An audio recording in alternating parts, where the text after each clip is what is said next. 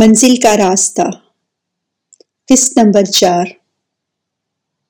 ربانہ سوچ رہی تھی زکیہ خاتون اپنے نام سے بالکل مختلف ہے۔ وہ ایک کم عمر نازک سی لڑکی، بہت پیاری سی، جو پڑھنا چاہتی تھی۔ گاؤں میں رہنے والی وہ لڑکی شہر میں، کالج میں خواب حاصل کرنے کا خواب سجائے مسکرا رہی تھی۔ جاگیردان نے اپنی بیٹی کو بہت پرشفقت اور محبت بری نظروں سے دیکھ رہی تھی۔ کھانے کے بعد دلہا اور دلہن دونوں کو اکٹھا بٹھایا گیا۔ جوتی چھپائی کی رسم ہوئی اور خوب شور مچا۔ دلہا اکبر نے شاکرا اور ناسرا دونوں کو فوراً پانچ پانچ سو روپے پکڑا دیے۔ اور پھر ساجدہ اپنے ماں باپ کی دعاؤں کے تلے رخصت ہو کر اپنے دلہا کے ہمراہ چلے گئی دلہن کی رخصتی کے ساتھ ہی یکدم ایسے لگا جیسے سارا گھر حالی ہو گیا ہو۔ در و دیوار پر افسردگی اور اداسی پھیل گئی۔ ماں باپ کے لبوں پر دعائیں اور آنکھوں میں آنسو تھے۔ اور دل ہی دل میں سب بیٹیوں کے نصیب اچھے ہونے کی دعائیں کر رہے تھے۔ تھوڑی دیر بعد جاگیردانی نے بھی رخصت چاہی۔ زکیہ جب جانے لگی تو ربانہ بطور خاص اس سے ملی اور کہا، زکیہ، مجھے تم سے مل کر بہت اچھا لگا ہے۔ میں پہلی دفعہ کسی جاگیردار خاندان سے ملی ہوں۔ آپ لوگ تو بہت اچھے ہیں۔ کبھی شہر میں آنا تو مجھ سے ضرور ملنا۔ میں آپ سے ضرور ملوں گی۔ اگر کبھی شہر گئی تو زکیہ کی آواز میں کافی افسردگی تھی۔ اچھا تمہارے پاس سیل فون تو ہوگا۔ تم میرا نمبر لے لو۔ کبھی دل کرے گا تو بات کرنا۔ نہیں، میرے پاس فون نہیں، مگر ماں جی کے پاس ہے۔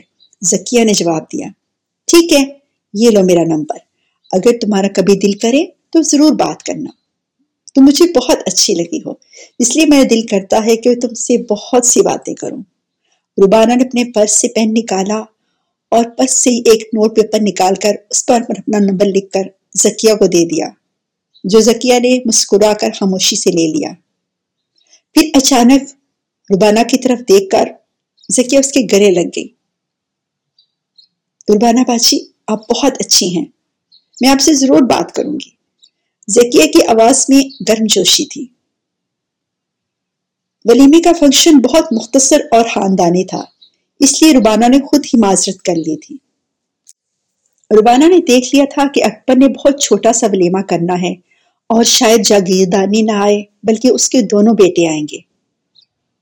اس لیے روبانہ ان سے ملاقات نہ کر سکے گی۔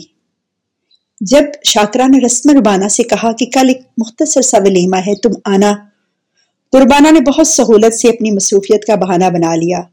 شاکرا نے بھی زیادہ اصرار نہیں کیا۔ ربانہ نے گھر میں آ کر اپنی ڈائری میں اپنے تاثرات لکھے۔ کیا کچھ اس طرح ہو سکتا ہے کہ ہم جاگیردار کے وراثت کے کیس کو کسی طرح تھوڑا سا لمبا کر لیں؟ روبانہ کی بات سن کر برسٹر احتجاج صاحب نے اپنے آفس کی اسی چیئر پر ریلیکس ہو کے بیٹھے ہوئے سوچا، سر، آپ کا کیا خیال ہے؟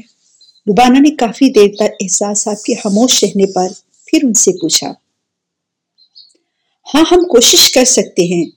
ویسے بھی وکیل کوئی نہ کوئی نقطہ نکال کر کیس کو لمبا کر لیتے ہیں۔ سر، ہم ان سے کہہ سکتے ہیں کہ ہمیں آپ کے جائیداد کی پوری تفصیل چاہیے کہ کس کس جگہ پر ہے اور کب سے آپ کے پاس ہے۔ کتنی جائیداد خاندانی ہے، کتنی خریدی گئی ہے اور کتنی جائیداد آپ کے خاندان میں آپ کی بہوں کو وراثت میں ملی ہے۔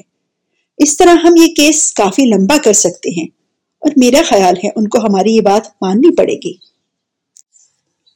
ربانہ نے پوری تفصیل کے ساتھ اپنا نقطہ نظر بیان کیا۔ احتجاج صاحب کی آنکھوں میں بہت متاثر کن تاثرات آگے واقع ربانہ، تم بہت بڑی وکیل بنو گی۔ ابھی سے تم نے بہت جامعہ منصوبہ تیار کیا ہے۔ بالکل صحیح کہہ رہے ہیں آپ۔ ریحان بیگ بھی آفس میں تھے اور پوری توجہ سے ربانہ تیار کردہ رپورٹ پڑھ رہے تھے۔ شکریہ سر۔ ربانہ کا حوصلہ بہت بلند ہوا۔ میں نے یہ بات نوٹ کی تھی کہ جاگیردانی صاحبہ اور زکیہ دونوں بہت ہی دبے ہوئے اور گھٹے ہوئے ماحول میں رہ رہی ہیں۔ ان دونوں کے ساتھ ایک ملازمہ تھی جو مسلسل ان کے ساتھ تھی جیسے ان کی نگرانی کر رہی ہو۔ خاص طور پر جب جاگیردانی صاحبہ کوئی بھی بات کرتی تو وہ کان لگا کر ان کی بات سنتی۔ مجھے ایسے لگ رہا تھا وہ زکیہ پر بھی نظر رکھے ہوئے ہے ارے واہ، ہماری بیٹی تو جاسوس وکیل بنے گی۔ ریحان ملک نے خوش دلی سے کہکا لگاتے ہوئے کہا۔ احتجاج بیگ کے ہونٹوں پر بھی مسکراہٹ پھیل گئی۔ جب سے ربانہ نے آفس جوائن کیا تھا احتجاج سین اور ریحان ملک دونوں کو ایک ساتھی جونیئر وکیل کی شکل میں ایک بیٹی مل گئی تھی۔ ربانہ کی عادتیں بہت اچھی تھی وہ بغور ان کی ہدایات سنتی جو احتجاج صاحب اس کو دیتے۔ ربانہ کو وکالت بہت پسند آئی تھی۔ لگتا تھا اس کا شوق یہی تھا۔ اور جب شوق اور پروفیشن دونوں ساتھ ہوں تو کامیابی یقینی ہو جاتی ہے۔ ربانہ کے لیے بھی کامیابی اپنے دروازے کھولے کھڑی تھی۔ احتساس صاحب نے ربانہ کو دو تین اور نئے کیس دیے۔ ربانہ آج کل بہت مصروف تھی۔ ایک کیس پر پیپر ورک میں کافی کام ہو گیا تھا۔ آج کل آفس میں ایک نیا لڑکا آیا ہوا تھا۔ حسن بہت سمارٹ لڑکا تھا۔ ایل ایل بی کرنے کے بعد پریکٹس کے لیے وہ احتساس صاحب کے پاس کام کر رہا تھا۔ حسن کا تعلق جس خاندان سے تھا، وہاں سب پڑھے لکھے ہوئے تھے۔ حسن کا والد ایک مکینیکل انجینئر تھا اور ان کی والدہ پنجاب یونیورسٹی میں پڑھاتی تھی۔ حسن ان کا اکلوتا بیٹا تھا اور وہ اپنی شوق سے وکیل بنا تھا۔ وکالت اس کا پیشہ ہی نہیں، اس کا شوق بلکہ جنون تھا۔ حسن کو قدرتی طور پر بہت خوبصورت گفتگو کرنے کا ہنر ملا تھا۔ وہ اپنے مخاطب کو متاثر کرنے کا فن خوب جانتا تھا۔ چھ فٹ سے نکلتا ہوا قد، چمکتا ہوا صاف گندمی رنگت کے ساتھ ڈارک براؤن آنکھیں جو روشن اور ذہانت سے بھرپور تھیں۔ بلا شبہ حسن بہت متاثر کن شخصیت کا مالک تھا اور پھر خود اعتمادی اور کچھ کم کرنے کا جنون شاید یہ جوانی کا تقاضا تھا۔ بہت پرجوش اور بہت خوش اخلاق۔ احتساس سین اور ریحان ملک کا خیال تھا کہ یہ لڑکا بارہ لا میں ایک چمکتا ہوا ستارہ ہوگا۔ اور احتساس سین کی اگر وہ کمی پر کر سکتا ہے تو یہ وہی ہوگا۔ حسن نے جب آفس جوائن کیا تھا تو اس کا زیادہ کام احتجاج صاحب کے ساتھ کورٹ میں ہوتا تھا۔ ربانہ کے ساتھ بالکل سرسری ملاقات رہی۔ ربانہ گوٹ بخش کے کیس کے علاوہ دو اور کیسوں پر بھی کام کر رہی تھی اور وہ دونوں بھی جائیداد کے ناجائز قبضے کے کیس تھے۔ بلکہ ایک کیس میں تو چھوٹا اٹارنی لیٹر بنوا کر اپنے ماموں کی ساری جائیداد کو بیچ دیا گیا تھا۔ وہ بھی کافی دلچسپ کیس تھا۔ اس دن صبح کے دس بجے احتجاج صاحب اور حسن کوٹ جانے کے لیے تیار ہو رہے تھے کیس کے متعلق سارے پیپر کٹھے کیے جا رہے تھے کہ بڑے جاگیردار کے بیٹے یاسر بخش، جو آپ خود اپنے آپ کو جاگیردار کہتے تھے، بہت غصے میں آفس میں داخل ہوئے۔ نہ سلام، نہ دعا، سیدھے احتجاج صاحب کی طرف بڑھے اور بولے، کیوں بھائی وکیل صاحب، اور کتنی دیر انتظار کرواؤ گے؟ ہمارے کیس کا فیصلہ کب ہوگا؟ انتہائی بدتمیزی اور غصے سے آواز اور بھی بلند ہو گئی تھی۔ احساس صاحب نے چونک کر اس کی طرف دیکھا اور پھر اپنے پیشہ وارانہ تحمل سے بہت آرام اور نرم آواز میں بولے، آئیے جگیردار صاحب، تشریف لائیے۔ آج ہم آپ کے کیس کی تاریخ لینے کے لیے کورٹ میں جا رہے ہیں۔ اگر آپ پاس وقت ہے تو آپ بھی چلیے۔ اتنے دنوں بعد آج جا رہے ہو۔ جگیردار صاحب کی آواز کرخت تھی۔ بالکل، عدالتوں کے کام اسی طرح ہوتے ہیں۔ آپ خود چلیے اور دیکھیے۔ ہاں ضرور ضرور، میں چلتا ہوں۔ حسن گوڈ کے کیس سے واقف تو تھا، مگر اس کے پاس اس کی فائل نہیں تھی۔ فائل ربانہ کے پاس تھی۔ مگر احتجاج صاحب کا اشارہ حسن سمجھ چکا تھا۔ جیسے ہی احتجاج صاحب جاگیردار یاسر بخش کے ساتھ آفس سے نکلے، حسن فوراً ربانہ کے پاس پہنچا، جو دوسرے کمرے میں ساری باتیں سن رہی تھی۔ اس نے فوراً وہ فائل حسن کو تھما دی اور حسن احتجاج صاحب کے پیچھے چل پڑا۔ جاگیردار یاسر بخش کو کورٹ میں جا کر پتا چلا کہ مقدمہ کرنا اور لڑنا کوئی کھیل نہیں اور نہ ہی یہ کوئی ٹوینٹی ٹوینٹی کا میچ ہے کہ ایک ہی دن میں فیصلہ ہو جائے گا۔ صبح سے لے کر سپہر تک احتجاج صاحب کے ہمراہ جاگیردار صاحب خوب خوار ہوئے، مگر احتجاج صاحب ان کو آہستہ آہستہ ٹھنڈا کرتے رہے۔ اور وکیل کا کام ہی باتیں کرنا ہے اور باتیں بھی ایسی کہ دوسرا لاجواب ہو جائے۔ نہ تو کچھ کہہ سکے اور نہ ہی کچھ کر سکے۔ آپ بالکل فکر نہ کریں، ہم جلد از جلد آپ کے کیس کا فیصلہ کروا لیں گے۔ اگلے مہینے کی پندرہ تاریخ ملنے پر احتجاج صاحب نے جاگیردار صاحب کو حوصلہ دیا۔ اب جگیردار صاحب کیا کہہ سکتے تھے؟ انہوں نے خود ہی سارا دن وکیلوں کو ایک کوٹ سے دوسرے کوٹ میں بھاگتے ہوئے دیکھ لیا تھا۔ تھکن کے مارے۔ جگیردار صاحب کا تو برا حال تھا۔ لگتا ہے کم سے کم ایک ہفتہ تو جگیردار صاحب گھر سے نہیں نکلیں گے۔ حسن نے جگیردار صاحب کو تھکے مارے انداز میں اپنی گاڑی کی طرف بڑھتے دیکھ کر مسکراتے ہوئے اعتزاز صاحب سے کہا، چلو ایک ہفتہ ہی صحیح، ہمارے آفس تو نہیں آئے گا۔ اعتزاز صاحب نے فائل اپنی گاڑی میں رکھتے ہوئے گاڑی سٹارٹ کرتے ہوئے کہا۔ حسن نے آج اس کیس کی فائل پوری طرح سٹڈی کی تھی۔ روبانہ نے بہت ہی زبردست طریقے سے ہر بات کو کلیئر کیا تھا۔ حسن بہت متاثر ہوا۔ روبانہ نے کیس بہت ہی اچھے سے طریقے سے تیار کیا تھا۔ مگر مجھے لگتا ہے کہ روبانہ جائیداد سب بہن بھائیوں کے درمیان بالکل شرعی طریقے سے بانٹ دینا چاہتی ہے۔ اتزاز صاحب نے حسن کے چہرے پر متاثر کن تاثرات دیکھ کر کہا، بالکل کیس بہت صاف اور سادہ ہے، بلکہ مشکل کیس کو سیدھا کرنا اچھے وکیل کا کام ہی ہے۔ اتزاز صاحب کی بات پر حسن سو فیصد متفق تھا۔ حسن بیٹے، یہ وکیل کا کام ہے کہ وہ ایک سیدھے سادے کیس کو پچیدہ اور لمبا کر دے اور غیر ضروری طریقے سے اس کو مہینوں کی بجائے سالوں تک عدالتوں میں گھسیٹے اور مدعی کا وقت اور پیسہ دونوں ضائع کرے۔ اور تم خود سوچو، دوسروں کو نقصان دے کر وہ جو روزی کمائے گا، کیا وہ حلال ہوگی؟ حسن خاموشی سے ان کی باتیں سن رہا تھا۔ حسن، میرا اپنا یہ خیال ہے۔ اعتزاز صاحب نے کچھ دیر خاموش رہنے کے بعد گاڑی کو آفس والے روڈ پر ڈالتے ہوئے کہا، ہم جو وکیل ہیں تو ہمارے ذمہ دوہری ذمہ داری ہے۔ ایک تو خود ہم رزق حلال کمائیں اور دوسرا، جو ہمارے کلائنٹ ہیں، ان کو بھی اتنا تنگ نہ کریں کہ وہ اپنے کیس کی فیس دینے کے چکر میں یا کیس کو جیتنے کے چکر میں ناجائز طریقے سے پیسے اکٹھے کرنے پر مجبور ہو جائیں۔ بالکل سر، میں آپ کی بات سے اتفاق کرتا ہوں۔ میرا اپنا خیال ہے کہ اس وکالت کے شعبے میں سچ اور جھوٹ، جائز اور ناجائز، حلال اور حرام کا جتنا صاف اور کھلا آپشن ہے، شاید کسی اور میں نہیں۔ تم بالکل ٹھیک کہہ رہے ہو۔ صرف یہی ایک شعبہ اگر صاف ہو جائے، تو ہمارے معاشرے میں کافی حد تک توازن آ جائے گا۔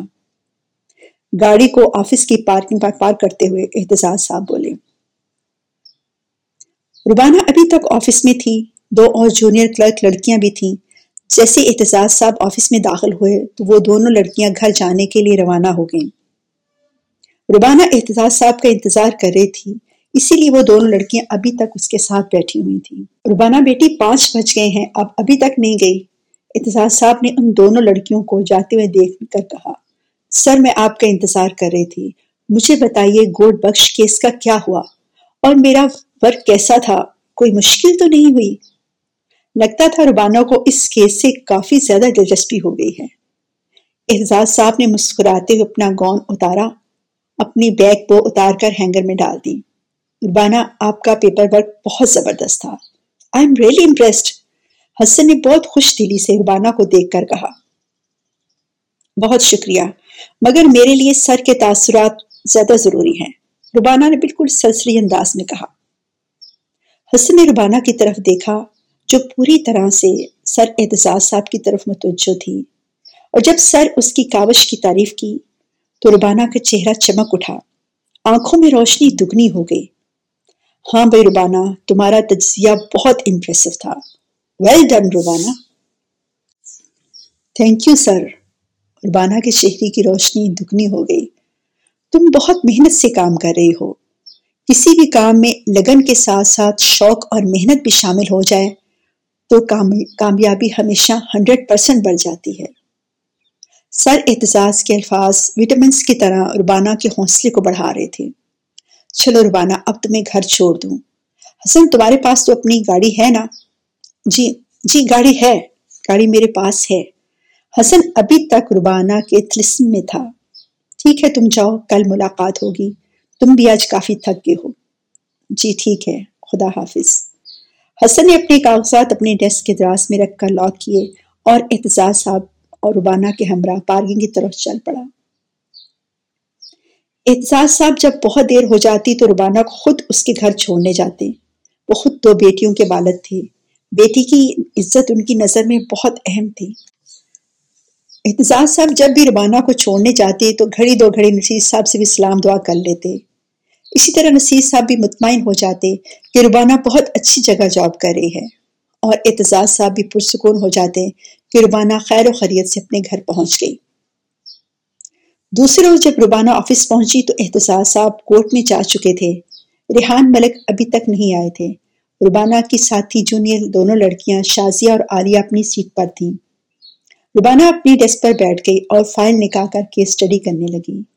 آج کل جائیداد کی جہلی قبضے والا کیس فائنل راؤنڈ میں داخل ہو چکا تھا۔ ربانہ کو امید تھی کہ وہ یہ کیس ضرور جیت جائیں گے۔ اور بوڑھا ماموں اپنے بھانجے کی چلاکی اور ایاری سے ہتھیائی ہوئی جائیداد واپس حاصل کرنے میں کامیاب ہو جائے گا۔ اور وہ گوٹ والا کیس، وہ فائل کہاں گئی؟ ربانہ نے اپنی ڈیسک کے ڈراور اور ماری کو اچھی طرح چیک کرنے کے بعد کہا، مگر فائل نہیں ملی۔ اور وہ فائل میں نے کہاں رکھ دی؟ ارے، وہ تو کل سر کو دی تھی۔ وہ کورٹ میں لے گئے تھے۔ یقیناً حسن کے پاس ہوگی۔ کل کافی دیر ہو گئی تھی، اس لیے فائل حسن کے پاس ہی ہوگی اور اس نے واپس نہیں کی تھی۔ گوٹ والا کیس روانہ کا پہلا کیس تھا اور وہ قدرتی طور پر اس پر بہت محنت کر رہی تھی۔ اسی لیے وہ حسن کے ڈیسک کی طرف بڑھی۔ حسن بہت توجہ سے اپنے ڈیسک ٹاپ پر کچھ ٹائپ کر رہا تھا اور ساتھ ساتھ پرنٹ آؤٹ ہو رہا تھا۔ ربانہ کافی دیر وہاں کھڑی رہی، مگر حسن پوری طرح سے مگن ہو کر اپنا کام کر رہا تھا۔ ایکسکیوز می کافی دیر انتظار کے بعد ربانہ نے پکارا۔ حسن نے سر اٹھا کر دیکھا، ربانہ بالکل اس کے سامنے کھڑی تھی۔ ہلکا گلابی ڈبٹا جس کے کناروں پر فروزی بہت بریک سا ربن لگا ہوا تھا۔ دونوں رنگوں کی امیزش سے ربانہ کا صاف رنگ بہت نکھرا ہوا نظر لگ رہا تھا۔ آنکھوں میں کاجل کی ہلکی سی ڈور حسن بھی ساختہ اس کو دیکھ رہا تھا، جیسے اس کو پہلی دفعہ دیکھا ہو۔ بلکہ پہلی دفعہ تو اس نے رات ہی کو اتنی توجہ سے ربانہ کو دیکھا تھا، جب وہ سر سے باتیں کر رہی تھی۔ ساری رات وہ آنکھیں و چہرہ حسن کے خوابوں میں رہا تھا۔ ایکسکیوز می اس بار ربانہ کی آواز کچھ اور بلند تھی۔ حسن حقیقت میں آ گیا۔ سوری مجھے گوڈ بخش والی فائل چاہیے، شاید وہ آپ کے پاس ہے۔ شاید نہیں، یقیناً۔ حسن نے مسکراتے ہوئے اپنی ڈیسک سے اٹھا کر وہ فائل ربانہ کو دے دی۔ تھینکس ربانہ فائل لے کر جانے کے لیے مڑی۔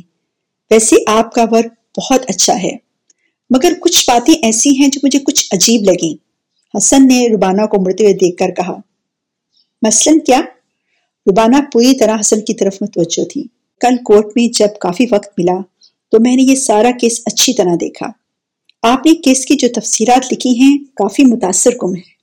جیسے آپ ان تینوں بھائیوں کے مزاج اور بہن کے کردار کو جس طرح بتایا ہے، لگتا ہے کہ آپ ذاتی طور پر ان کو جانتی ہیں۔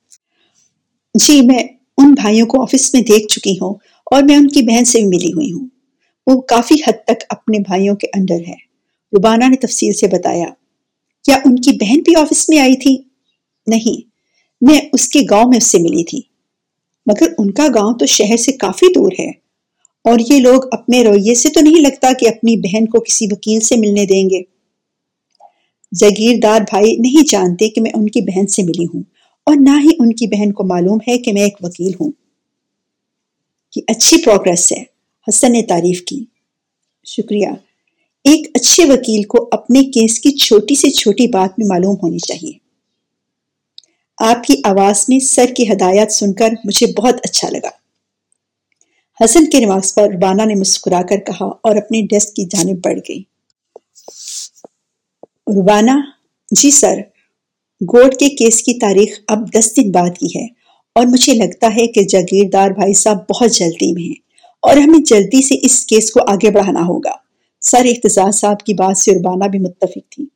سر، آپ بالکل درست کہہ رہے ہیں، مگر وہ فیصلہ اپنے حق میں چاہتے ہیں، جس سے ان کے بہن کی حق تلفی ہوگی۔ اور ایسا ہرگز نہیں ہونا چاہیے۔ سر احتجاج کی آواز میں سچائی نمایاں تھی۔ انہوں نے مقالت کا پیشہ حق اور سچ کی فتح کے ساتھ اپنایا تھا اور آج تک کوئی کوئی ایسا کیس نہیں لڑے تھے جس میں ان کا دل اور ضمیر مطمئن نہ ہو۔ میرا خیال ہے ہمیں اس لڑکی ذکیہ خطون اور ان کی والدہ سے الگ ملاقات کرنی ہوگی اور ان کے ساتھ معاملہ طے کرنے ہوں گے۔ بالکل سر ربانہ بولی۔ اور ہاں ربانہ تم یہ کام کرو گی۔ اب کی بار احتساس بیگ نے ڈائریکٹ روانہ کو اتنی بڑی ذمہ داری دے دی۔ روبانہ ایک پل کے لیے رکی اور پھر بولی، سر، آپ فکر نہیں کریں، میں ان دونوں سے الگ ملاقات کر سکتی ہوں۔ مجھے تم پر بھروسہ ہے اعتزاز صاحب کا جواب پر امید تھا۔ اسی رات روبانہ نے شاکرہ کو فون کیا۔ رسمی سی بات چیت کے بعد اس نے ساجدہ کے بارے میں پوچھا۔ الحمدللہ ساجدہ باجی اپنے گھر میں بہت خوش ہیں۔